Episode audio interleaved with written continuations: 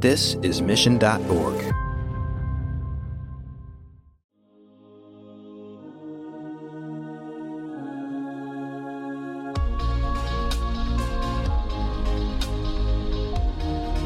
Welcome to Marketing Trends. I'm your host, Jeremy Bergeron, the Vice President of Media Strategy at Mission.org.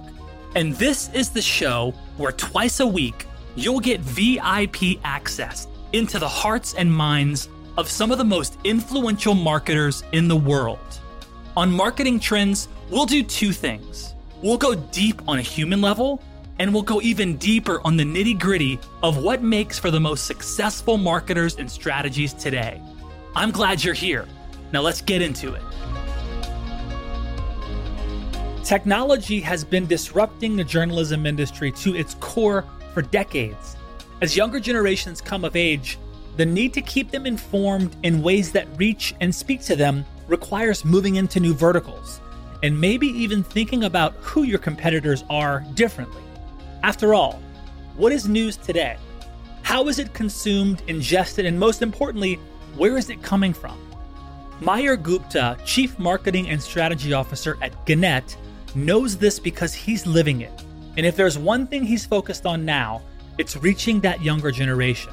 We want to continue to index younger and younger. That's the growth segment we want to penetrate. So we are evolving and making a lot of investment in evolving our experiences, our content, the verticals. And so we're using a lot of those signals to identify what are the types of content, what formats, what type of experiences should we mark premium. At the same time, what does a premium experience look and feel like? And we know that as a user, you are living in this world where there's no dearth of great content. We don't compare ourselves with other journalism brands. We compare ourselves with the Netflixes, the Apples, the Spotify's of the world because at the end, it's all content. Their world perhaps begins and indexes more on fiction. If you ask me in one phrase, my vision for the company, my personal, I would say I would love to build a Netflix for nonfiction content, which is the premier source and destination Building a new brand identity in an established empire like Gannett is no small task. Mayur, listed as one of Forbes' world's most influential CMOs, explains how he taught marketing to himself while on the road for another job. In this episode, he shows how he's taken the helm at one of journalism's most respected brands and is driving the company towards reaching younger audiences as a growth strategy. He gives some insight into this strategy on unifying large and non monolithic systems that have been in place for years. Plus, he shares some of the big lessons he learned at companies such as Freshly and Spotify. All this up next on Marketing Trends. Brightspot Content Management System enables marketers to launch in just 100 days. It efficiently manages marketing campaigns on mobile apps or updates investors on your corporate site, handling it all seamlessly. With over 100 plus different content types and templates, marketers can deliver a customized, relevant experience to your audience. Additionally, integrate your current marketing automations platform and SEO recommendations directly from your Brightspot content management system, simplifying tool management. Discover more at brightspot.com forward slash marketing trends.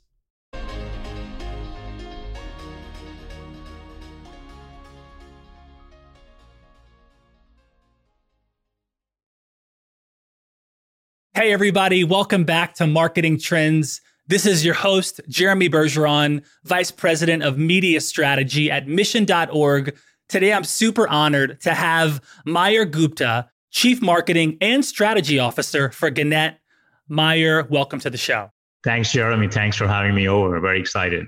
I'm super excited to have you, man. It didn't take me very long to to Google your name and find a lot of stuff about your background, man. I saw some a few interesting conversations. You've been on a whole bunch of podcasts, and I just want to brag on you a little bit more for our audience because you know the the things that have happened in your career up until this point uh, at the end of 2021 is pretty awesome. So I just want to mention a few more things about you to kind of set the context. So so Mayur uh, served on the he actually served on the board of Gannett uh, for almost a couple of years from October 2019 to September 2020, and then he was named Chief Marketing Strategy Officer. Now, prior to joining Gannett, He was the chief marketing officer at Freshly, which is a really fast, gro- fast growing kind of food tech company. And then Mr. Gupta also led digital initiatives at several companies. You might recognize some of these brands, including VP of Growth and Marketing at Spotify, a fan favorite of mine.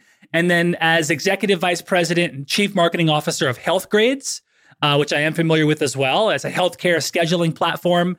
Uh, so he's got an awesome background. He was recognized, you know, 40 under 40, Forbes, Harvard Business.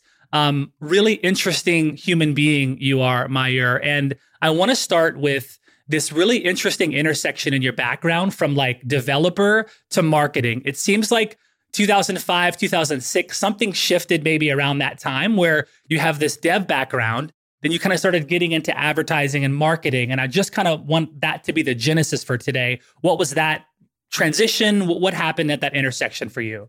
Well, first of all, thanks for all the kind words. And I often feel I wish my wife was sitting here so I, could, I could gain some valuable points at home with my daughters and my wife. But hopefully someday they are sitting in the background and uh, they would believe that I actually do something.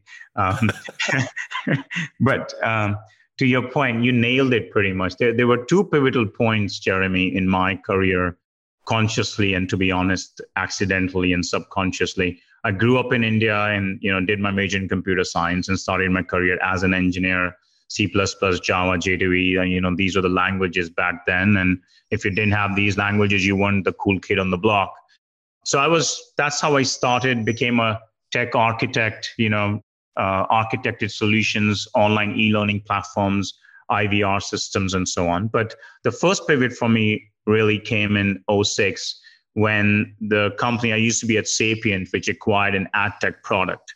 And one of my mentors asked me to be a product lead uh, and a product manager for that ad tech platform. And that is how I evolved from being a pure technologist and an engineer to building solutions and products for marketing and advertising. So that genesis was all the way down and um, to the basics, literally writing code for ad servers. You know, we had a search bid management system, email relays, and since then have taken these baby incremental steps towards the center of marketing. And thankfully, marketing in those 16 years or so has also now become way more intertwined with data, technology, and storytelling. Mm. So, where did you go to? Like so you got on the path of marketing you kind of got on that the ad tech side of things and you still brought your your technical kind of acumen to that ad tech side of things. And so you're you're entering into the marketing world uh, you're bringing that dev background and then you start to see this world of marketing. And what was the kind of beginning shifts into the strategy of marketing? Was it were there just marketing mentors at the business there? Were there books? Were there you know crumbs along the path that really because because again you you've then took that from marketing you know contributing in marketing to then leading marketing. So kind of more things happened along the way. Um, but in those early days again like what were the, what were some of the things you started to gravitate to in terms of like upskilling your own you know marketing skills? It's a fantastic question and i've spoken at like all of us in many conferences many podcasts and we've spoken a lot about these inflection points. I've never ever shared the mental, emotional turmoil I went through during those years because I had no F clue of what I was doing and what marketing was. I understood technology, I understood building products and platforms. But I'll be very honest, I was a hammer looking for a nail. Um, and that was my perspective pretty much up until 2012 or so where marketing, the definition of marketing for me was uh, just these products and platforms, and uh, and you know the the quality of ads that you could drive, you know the instrumentation, the analytics. That was the end and be all. And um, in those from 2006 till 2012 or so, um, to your question on what I was going through and how I was even understanding marketing, I was reading Wikipedia, man, because there was no simpler place. There was no marketing for dummies. I would go back because I would be under so much pressure talking to these guys who build these ad servers that are serving hundreds of billions of impressions and they're talking about pixels and munges and demunging and you know and encryption I had no clue. I didn't even know what a publisher was, what a target is, what a venue and a placement is, because I'm a, I'm coming from a totally different world. So I would go to Wikipedia, I would go back to my hotel because I was traveling, and I would understand, oh, this is what they mean. And sometimes there was this language that was so specific to the company, it was very hard. So I went through that. The pivot for me, where I evolved from pure technology, even products for marketing and advertising, to really understanding the serendipity and the irrationality of marketing was when I finally then left Sapient to join Kimberly Clark after 12 years. That was my first foray into AKA corporate America or on the brand side as a chief marketing technologist, responsible to help drive the digital evolution, responsible to play a small part in evolving from digital marketing to believing in marketing in a digital world. That's when I realized that at the end of the day, the purpose of technology and data in science is ultimately to is to drive behavioral change is to solve the barriers that prevent your growth as a business is to inspire the human behavior. And that was the beginning when i truly started to challenge myself to understand the nuance of marketing where I felt that I had to create my own understanding as an engineer, where marketing no longer was a choice between that irrationality and this very growth driven, data driven marketing that is accountable, addressable, attributable, and it works. Mm. And I'm sure we will get to how do you strike that balance the last 12, 13 years where we are living in this growth at all costs? How do you bring brands that have a soul and all of that? Yeah, that's that's really interesting. I, I love that.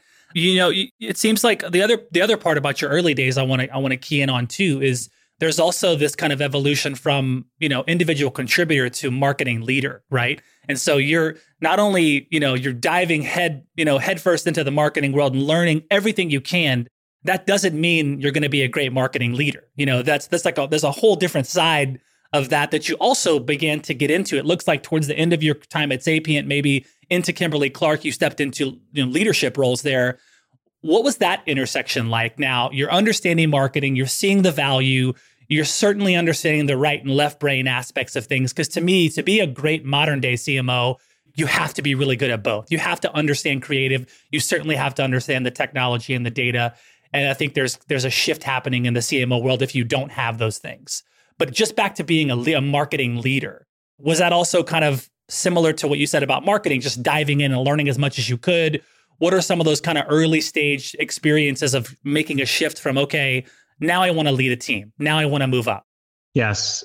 Great question again. And and I wish I could have said it was all about just jumping in and doing all things right. It was probably if I did 10 things, I screwed up eight of them. And um, in hindsight, of course, those eight of them have made me the the person I am or whatever leadership role I play today.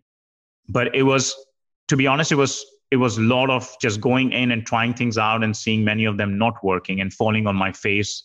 You don't realize that in that moment in the in that moment you feel no this is the best way to do it. Only up until you get some more experience and you look back you're like yes this is how i could have done it better. So i would say what what influenced a lot of those lessons jeremy was not just as you take on more roles, but it's also the diversity of the organization where you work. So leadership at an organization like Kimberly Clark could mean very different, slightly different uh, from leadership at Spotify because the cultures are very different. The pace at which you move is very different. And when I got into an organization like Spotify, which is one of the iconic brands in the last you know decade and a half or two decades, where you're surrounded by just top talented people, and as a as a young immigrant, I felt oh, I had to be the first one to cross every line.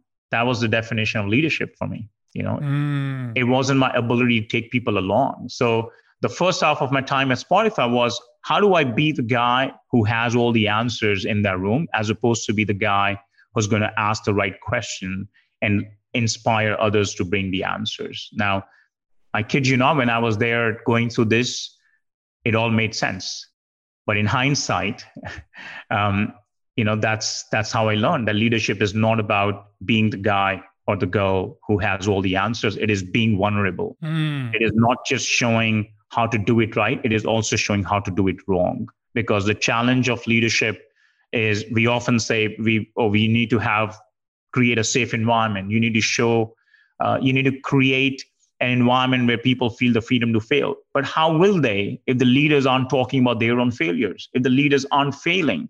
Because if the leaders are always successful, it is almost impossible to create an environment where you're inspiring that uh, appetite to take risks, that appetite to fall down only to get back up. It's a lot more theoretical than reality until you mm. yourself. Well, so was that was that modeled for you? I would imagine that somewhere along the way, maybe it was even before your you know career profession, but this idea of of how you look at failure and how you're also very. It seems like you're very accountable to your failure, and you're you're like, hey, you're the one crossing the line first, like you said, you're going there. Where was that? Was that first model for you working at Sapient or somewhere else where you saw leadership being vulnerable, having courage to to make the first move, make mistakes, but continue moving? Or did you see it somewhere else in school or with your parents? Where did that come from? Because that's a key characteristic that you've cultivated along the way is how you look at failure. It seems like that's an interesting point. Yes. Um, there is something inherent for kids, at least my time, you know, who came from countries like India and many more, where you have way more number of people and applicants than the opportunities that are in, you know, within the ecosystem, where when you get an A grade, um, your parents don't get, or back then, the parents would not get excited you got an A grade. They want to know who else got an A plus, mm. right? Because it's very natural. Because until you are coming first at something, you don't really have a shot at getting anywhere because there's just not enough resources. So one, you know, I would say six out of ten kids during my times that was our DNA. You know, that is what we were asked when we went back home getting excited that I got a 90 out of 100. Yeah, but did somebody get 100 out of 100? You know, that is how we were trained. So I would say somewhere deep rooted, that is how I grew up. Having said that, I've just been fortunate to have worked with such incredible organizations and being mentored by incredible leaders who perhaps went to their own journey, but they figured it out. So I was nurtured that way at Sapient, you know, which had some really tremendous core values, which is what shaped me. But honestly, once I left that that gym, I called Sapient as my alma mater, or that's the gym. And when I started to really play in the championships in Kimberly Clark's and the Spotties of the world, you know, that is when I was really trying out those skills. And I learned through a lot of those mistakes. And you get inspired by, you know, again, just working with tremendous entrepreneurs, working with tremendous marketing leaders and product leaders, and you realize this is how they've grown. You know, they are mm. they are talking about their failures with confidence. They are giving an opportunity for others to fail. So, what can I learn from that, and what can I learn from things that I did not do right or I could have done better? Do you have a favorite failure from your Spotify days? Yes, yes, I um, I have. Uh, it's. Uh, um, it's interesting that these are favorite failures, but these are things that if I were to do it all over again, uh, which I am, you know, you would do it, you would change it. But, you know, some of these are tactical growth ideas. Some of these are more leadership things that I would have done differently. You know, one is when you're driving change in an in an incumbent massive legacy organization, or you're trying to drive scaled growth in a fast moving company there are a lot of strategies, a lot of great things that work for you. There, you know, a lot of mindset, your skills, um, your ideas.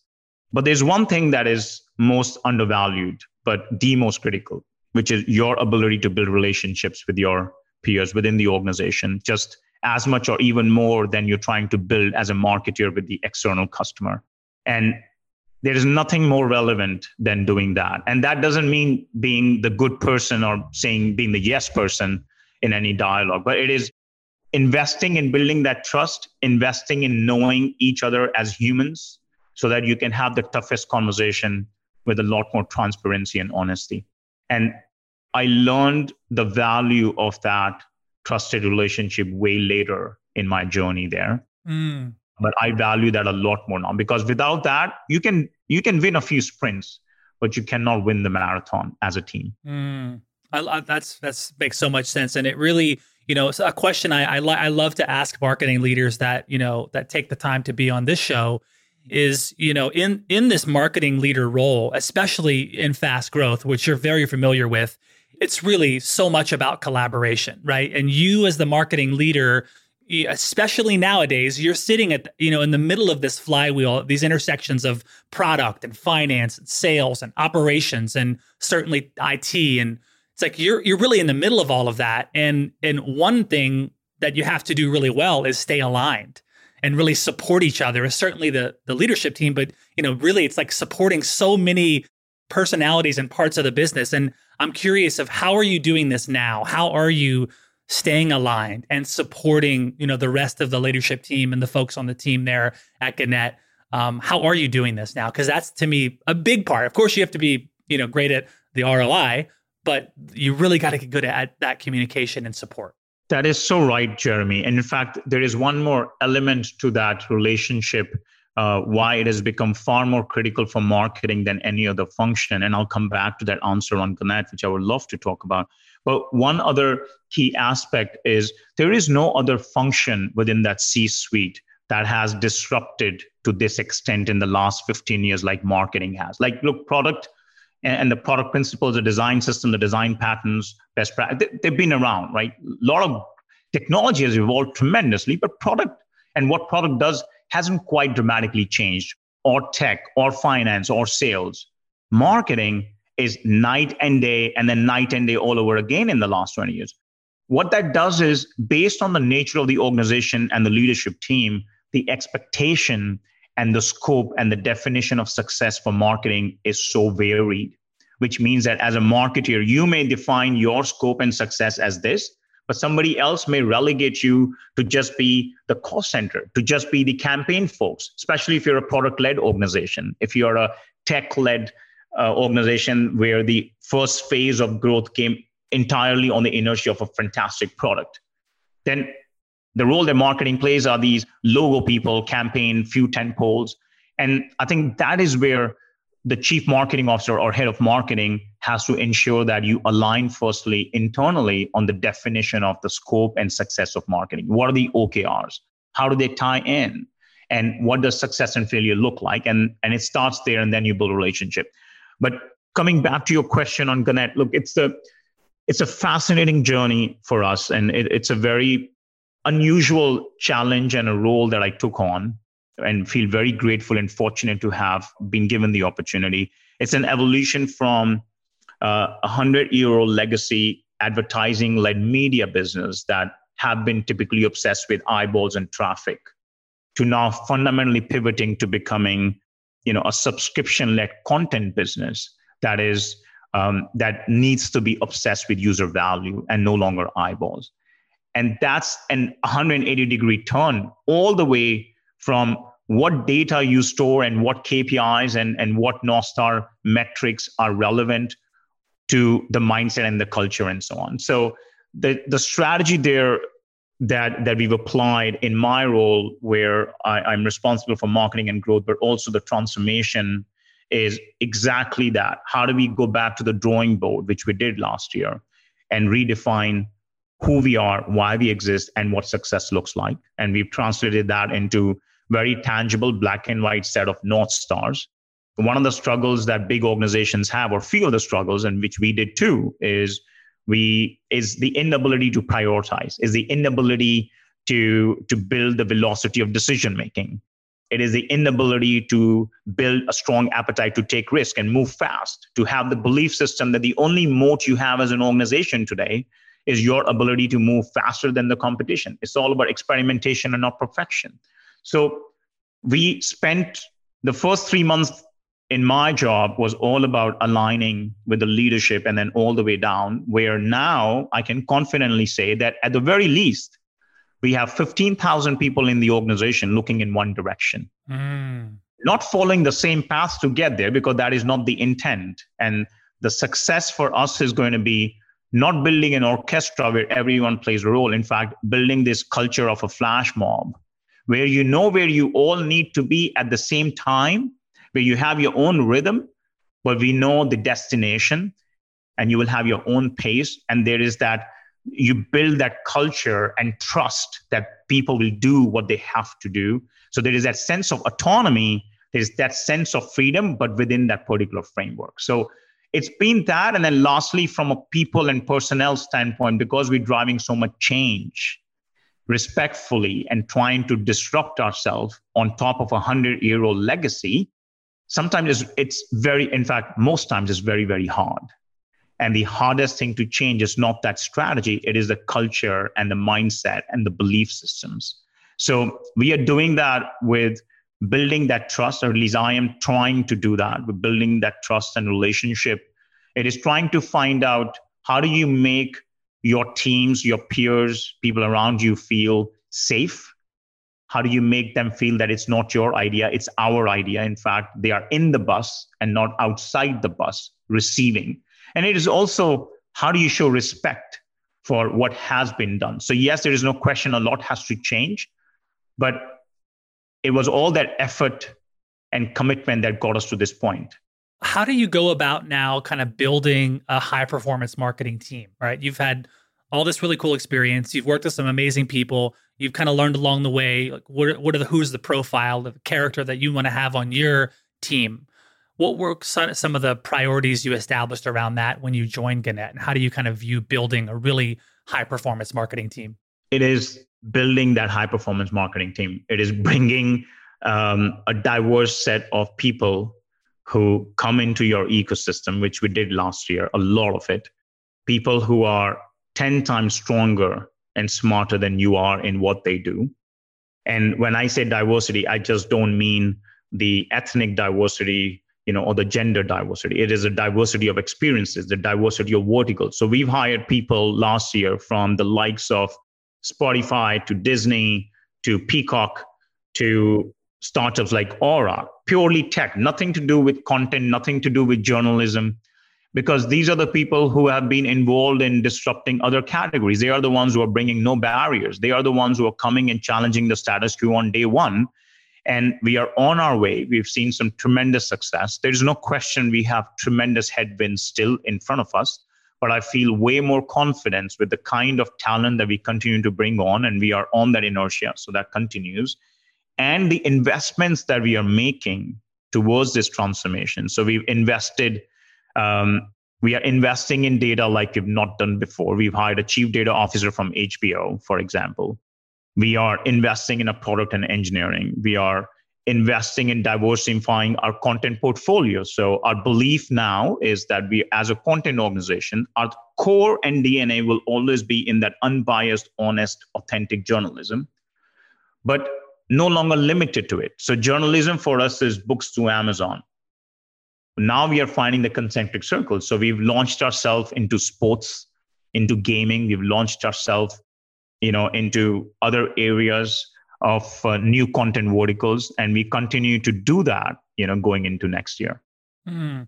how would you describe your relationship with like predictable growth you know in terms of you have so much at your disposal you know with martech and really talented people and and strategies that work locally and globally and all this exposure what is your relationship with predicting growth like now that's a great question. Um, in my head, I'm thinking, I wish I could predict growth. um, then um, you know we will all be multi-billionaires, so we can put our money where the growth comes from.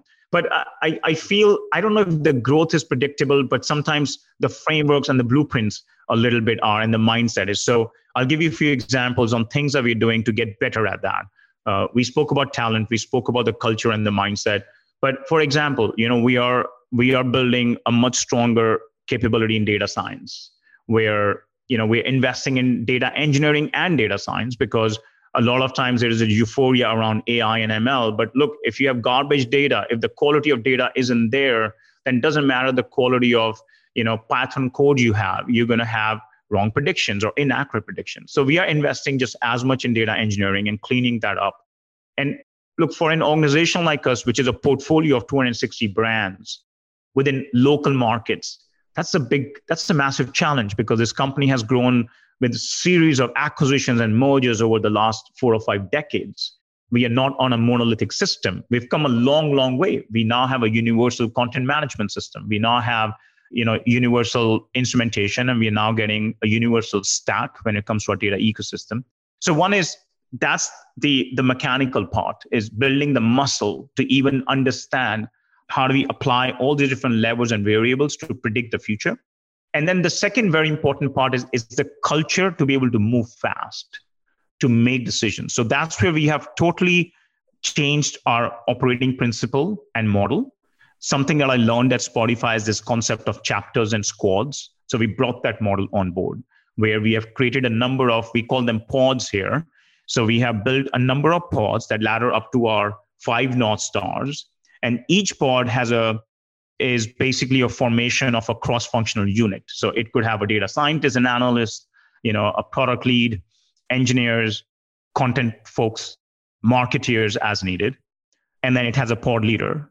But that pod then has the autonomy to make decisions on a daily basis because that cross-functional unit is now aligned on that shared outcome and a shared definition of success in the form of that OKR. So we have built that model to kill and destroy the traditional model of isolated functions that come together every now and then to create this more nucleus to solve a tangible business problem and a KPI, but also to provide them resources and the autonomy to run at 100 miles an hour. Mm. Do those pods have their own KPIs or are they sharing KPIs and OKRs? The, the pods have their own KPIs, but they are intertwined. They, they get connected. So okay. in Q1 next year, you know, we are rolling out an OKR management tool that basically, which is very, very uh, common now with a lot of growth companies, where all these OKRs connect together, you show interdependency. But interestingly, they ladder up to the five companies' North Star goals. Okay. Right? So it, you start to show the hierarchy of you as an individual trying to ladder up and see how are you contributing to that macro North Star KPI for the organization. Hmm we had Jeremy Epstein, uh, who's the CMO at, at, GTM Hub, on the show. One of my fa- favorite humans, man. He's incredible. But the things they're doing there, uh, and the stuff they're doing for their for their com- their brands and customers is exceptional. So I'm very bullish on on that kind of technology that's that's supporting rapid growth. So yeah, you talk a lot about you know safety, you know, on the team and creating a safe environment for the team. It's something that it appears that you're doing well and you, you've learned along the way. Uh, you know, as a marketing leader, I think it's so important to get this right. You know, I know that I've connected with with many marketing leaders on and off this this show that that really get that right, and others that are just really aiming but, but struggling there. How do you kind of remove this fear of failure? How do you actually do this for your team and create this, you know, cultivate this safe place where you know everyone feels free to really bring their whole self to to the role? You know, it's it's uh, there's so many there's so many things but I think the one that that I feel is most important, like I shared earlier, is lead with failure. If you're a leader that just does not demonstrate failure and vulnerability on your own, it is it, it's just an oxymoron. Like how can you inspire failure if you are always successful, if you have all the answers, if you are in that room being perfect? So a lot of times it is going into those conversations and saying, look, here is a challenge, but I don't know how to solve it and we need help. Because that that removes the guards right? And um, and it allows everybody to participate. It allows everybody to feel that they're part of the solution and not part of the problem. You know there's another very tactical part jeremy which is very very specific to marketing and which makes people very unsafe being a marketer today. And that is the conundrum within marketing as well so if you go to many growth companies and if you happen to be a brand marketer, I can assure you nine out of 10 times you are afraid and scared. Are you going to be back next day? Because there's a lot of question on the value of AKA brand marketing or the, the incrementality of the serendipitous and irrational marketing that, that builds that brand love. Um, because we are operating in this growth at all costs, at least up until COVID hit us. I think COVID took all of us back to the drawing board, back to the basics. But up until then, it was a challenge being a brand marketer. It was a challenge being anything but a growth marketer, where you could prove your value every single day.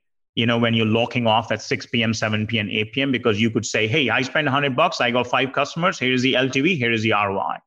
If you couldn't do that, you felt at risk. You felt unsafe. So I feel that while there are those macro changes and shifts in an organization to be safe, within marketing, marketeers and head of marketing have to build that have to build that safety net because they have to be the strong advocates to show that sustainable growth comes when the three flywheels are constantly running, which is growing the brand, growing the user base, growing the user value. If you don't grow the brand, if you don't invest in that serendipity, then you're only building a very utilitarian, functional relationship with your customer who's going to leave the moment you get a competitor who gives you more value for the same price or the same value for a lower price, mm. right? Or you make a mistake, which is inevitable in today's world. So we have to believe in uh, in that incrementality when you build that strong brand that is culture that is culturally connected.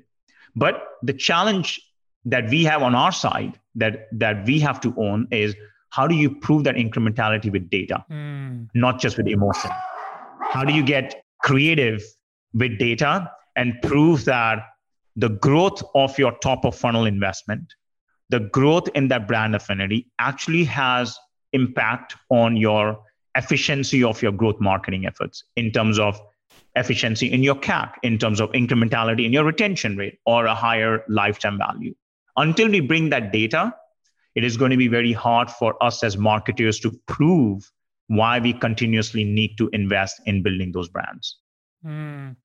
You sat on the board of Gannett for for nearly two years, I believe, and I'm curious about that, how that experience really shaped your decision to join them. Was were you kind of thinking, "Wow, Gannett's an interesting business, and I think there I, I could see value." I mean, was that your plan initially? Was to end up there as leading the strategy and, and leading marketing? Um, but I'm curious about your experience just being on the board, what you saw, and how that kind of shaped your decision to join them. Yes, uh, again being fully transparent and this this question at this depth has never been discussed openly so i'll be very transparent because it, it's fun um, see when you're on the board when i was on the board you know never for once i ever thought about taking on an operating role in the company because i'd worked in companies that were night and day different you know freshly spotify even Healthgrades kimberly clark these are companies that were running at a thousand miles an hour, you know, trying to change. Whereas Gannett, when I was on the board, was still, uh, you know, was going through massive change in itself, but still trying to figure out the future and the evolution. Uh, a massive merger had just happened, and and we were in the midst of this COVID crisis where you know was falling falling over all around around the world. So it was a very very different time.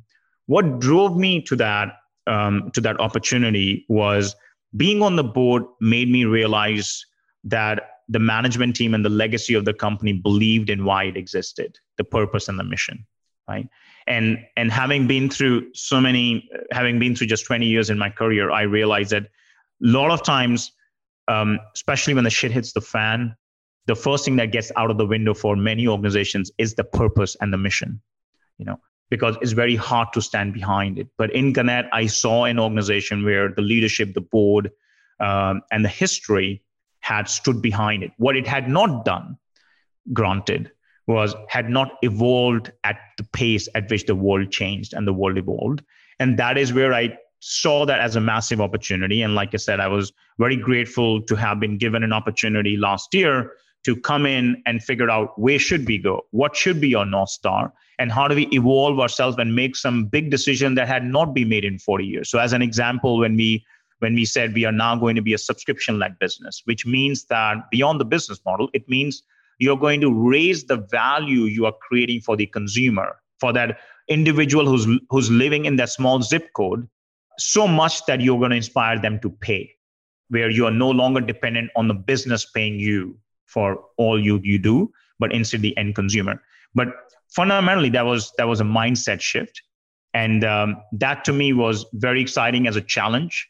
And I felt that it's a lot easier to drive growth when you're on a blank canvas, which is a startup, and a very very different beast of a challenge when you're literally literally um, flying the plane and changing because you are you know it's a multi-billion dollar revenue a public company mm-hmm. that needs to have quarterly goals but you have to take risks you have to make change and that's a, a very different lesson learned for me and a journey which i'm enjoying and cherishing and and just learning from so many fantastic people that i work with every day mm. This is something i really want to want to hear from you and maybe if you could share an example you know and i think this is big as something that as a leadership as a as a leader in our leadership team and in our organization we think about this a lot and I've heard you talk about this, uh, how the biggest barrier for companies to move forward is their past success. And the levers that, you know, got them this far won't necessarily be the same levers and probably, you know, probably won't really won't be the same thing that helps get them forward. And I'd love just hear maybe some examples of it, maybe if it's at Gannett or others, but just how you're able to bring, because one thing is to know that, but then there's also, you know, to actually bring a strategy into an organization that that needs change desperately. Um, how do you do that? And maybe there's a story or something you can you can share around that. Yes, you know, uh, the most recent one is, of course, at, at Gannett, and I'll, I'll, talk maybe at two levels. The look, the the company grew into a into a legacy iconic brand and a multi-billion dollar business on the backing of an advertising business. That is what news and journalism was. You know, it is advertising was the thing. Advertising is what made Google what Google is today. But what we have to realize just because that was our core and that was the DNA, that is how the world operated, that may not necessarily mean this is how it's operating now. I can't even say it's going to operate in the future because that world has already changed. You know, we are we are catching up very quickly. So that's a very, very simple example simply because the consumer habits have changed and fundamentally evolved. The macro ecosystem has fundamentally shifted already, in fact, shifted maybe seven, eight years back. So that's a great example of just because something worked, we have to be respectful for that. We are now very much aligned that the world starting now and onwards is very, very different. Same way, you know, very specific to the world of marketing. You know, we all grew up looking at marketing and i i talk about marketing in in four eras you know era one being the 1970s to 2000s which i call the you know the black um, days of marketing on many ways black more in the sense of uh, it was unaddressable you know it was a dark hole you know uh, less attributable but it was the age of the madmen where mm-hmm. you know where only marketing was whoever was the, had the most bitty ad or could be on the Super Bowl spot. And as consumers, we were gullible. We had no option. Right? We saw that ad, enjoyed it, went to the shelf, bought it. That is what marketing was, and it worked. But consumers have far more choice now. There's far more addressability. There's far more reach and access where marketing has to be a lot more accountable, a lot more addressable. So just because it worked back then and purely from a creative standpoint, perfection worked.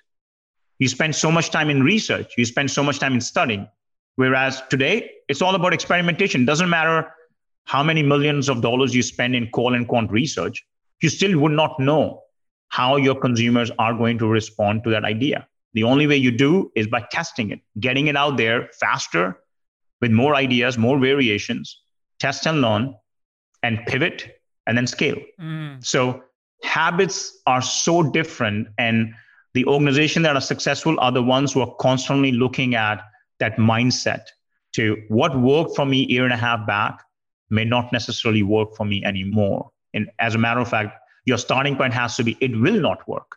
And you, should be surprised if it does still work. Hmm.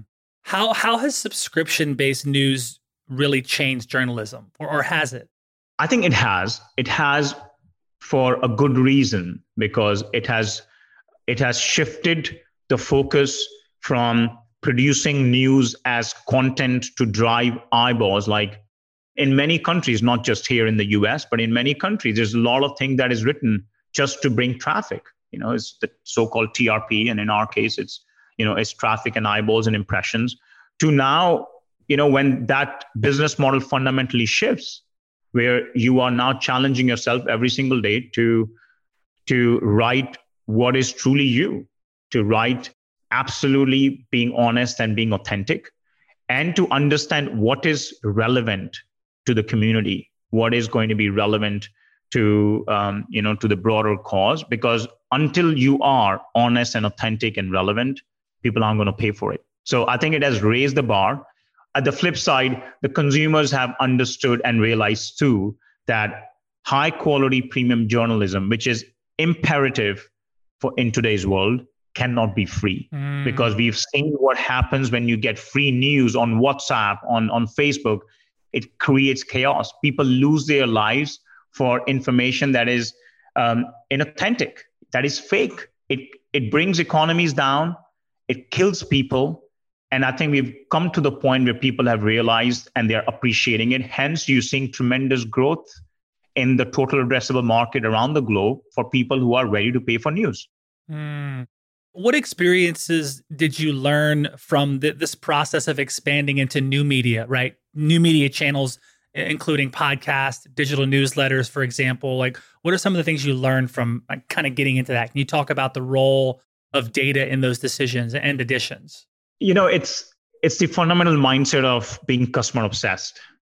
It is the learning and a belief that don't think that these touch points and formats um, and and media types are finite. You know, it's which means that okay, it's everything is about podcast and audio right now, but that's just now. It could be it's already VR and AR. You know, as 5G becomes more ubiquitous and the cost to enter becomes we you know we we're already talking about the metaverse. So imagine the role of news in the metaverse. So this is an infinite cycle, but the only way you win as an organization is when you have that that ability to constantly disrupt and change yourself and keep evolving, move fast, and being obsessed with the customer and their needs and build that ability to predict their evolving needs even before they know they got that need mm. right? And that's the that's the rhythm. That is the ability to your point on predicting growth. I think it is all predicting growth is a function of our ability to predict the behavior. And and that's it's a very hard muscle to build that is what we are trying to build at Gannett is how do we get ahead of the curve while we are catching up at the same time. Mm-hmm. But that's my biggest lesson on that that that consumer behavior is no longer static. That's why as a startup, for example, you may have proven product market fit, but don't stay there because the product market fit keeps evolving because the behaviors and the external landscape and ecosystem is rapidly changing you know in weeks and months no longer years. Mm. some of your content is free and then and then some is behind a paywall. How do you drive value from the decisions to make some content free? Yes yes. It's it's a great question. Some of it some of the content that is free is absolutely tied to our purpose and mission because there is some things that we believe you know in a world like this it's our responsibility to make it accessible. So any of our content around covid for example any global crisis anything that happens will always be free. We never want to monetize that. At the same time uh, you know we we are we are using data to understand what are the type of topics our readers are ready to pay for on one hand right? So we have to understand where the market is going. You know also we have a massively diverse set of viewership. We get close to 200 million readers unique people who come to our backyard wow. every month to consume our content. And that's um, a diverse set of readers you know from uh, 18 to 24 24 to 44 and 44 plus. Now of course we want to continue to index younger and younger. We believe that's the that's the growth segment we want to penetrate. So we are evolving and making a lot of investment in evolving our experiences our content the verticals and so we're using a lot of those signals to identify what are the types of content what formats what type of experiences should we mark premium. At the same time what does a premium experience look and feel like? And you know we know that as a user you are living in this world of uh, you know in a world where there's no dearth of great content. So eventually people are going to make hard choices very quickly.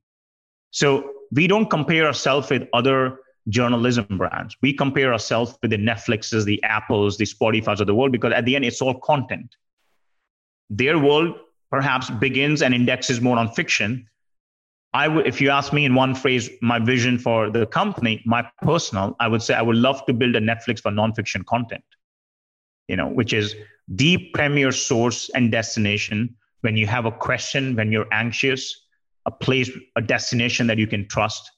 That's what we want to be. Mm. What's the selection process for deciding if a piece or a series or a podcast is going to be free or behind a paywall?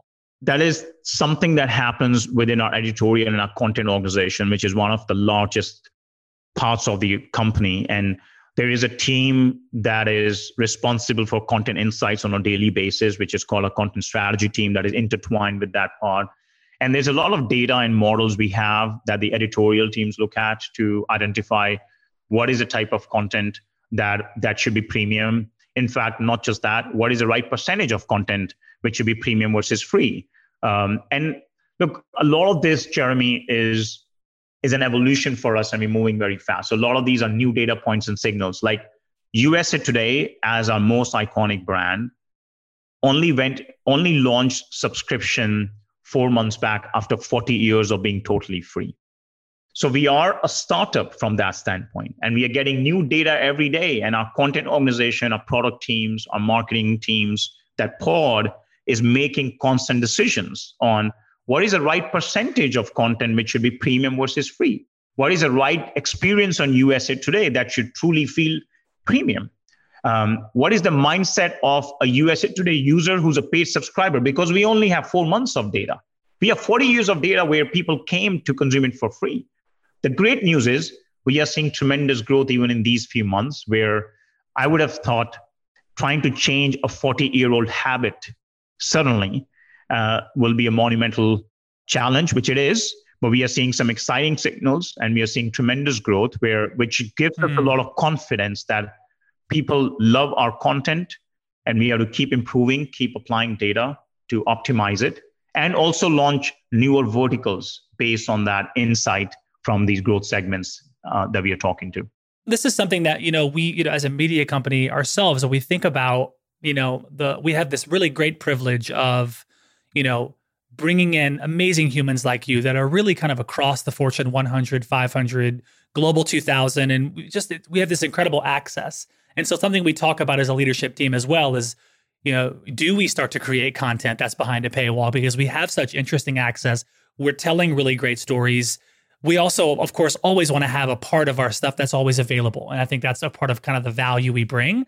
But there is this interesting evolution, and we're seeing a lot of other networks and media companies really shift into this kind of gated uh, side of things. And so we're early in that, but I, I, love how you think about it and think of, I mean, the one thing that I'm going to chew on is just what does a premium experience look like? You know, that's a great question to think about. If we're going to create this, what does that even look like? What does that feel like? And so I think that's a good thing to noodle on. So thank you for that. And that shift, Jeremy, is a very tough self battle for the company because that shift from an advertising led business to a subscription led business, inevitably, you'll have to go this way before you go back up. Mm-hmm. And the hardest challenge for any organization is saying no to incoming revenue, to invest in future revenue, which is kind of a little bit of what we were talking about earlier. Is the hardest habits to change are the ones that have driven your past success. Those are the hardest things because you saw them work. So while there are a lot of tactical things and strategies, the biggest one is getting aligned on that choice to go down to eventually come back up. Hmm. I love it. This is so good, man. Okay, let's let's jump into the uh the lightning round. Uh, Mayur, this has been incredible. Thank you so much for being here, man. This is awesome. Thank you. Thanks for having me. And I'm afraid of the lightning rounds always. okay, let's do it. Um, marketing Trends Podcast is brought to you by Salesforce. Salesforce brings marketing and engagement together. Learn more at salesforce.com forward slash marketing. First question What three people living or dead, would you like to have dinner with? Well, first is my mom, um, who's not in the world anymore, but um, she's everything, and without her, I would be nothing. Um, Elon Musk, for sure. I can't imagine any entrepreneur who's like him for what what he's doing and some some crazy, crazy, crazy things.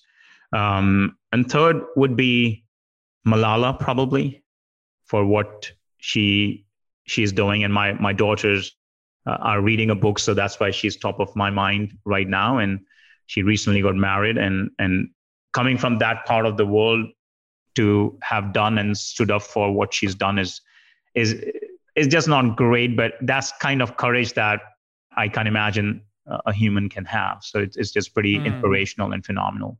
I love that. Okay, last question. We're coming up on time. What's your your best advice for an incoming CMO?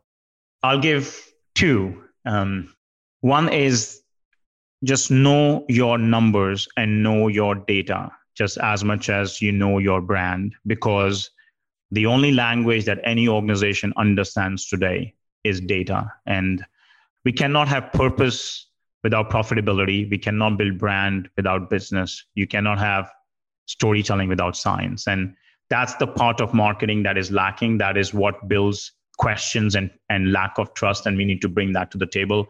And the other one will be as a marketeer, just invest as much or more in that internal partnership and relationship just as much as we all think about the external partnership and relationship with the customer. Is that internal customer uh, that we have to build that strong pipe with because if marketing ever had a marketing challenge that is now.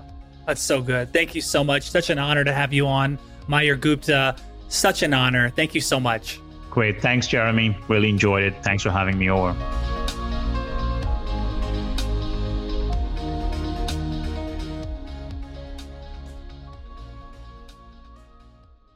You have eight seconds to make a connection or risk a click away onto the next topic. The difference lies in your ability to deliver relevant experiences to your audience across devices and across channels. But delivering on a really great experience is impossible without the right people and the right technology. You've got the right people, but your technology choices will make or break someone's experience with your brand. At the center of gravity of your digital experience, Brightspot Content Management System can deliver relevant content, personalized experiences, and cross channel synergies to create unforgettable brand experiences so you can be a bright spot in someone's day.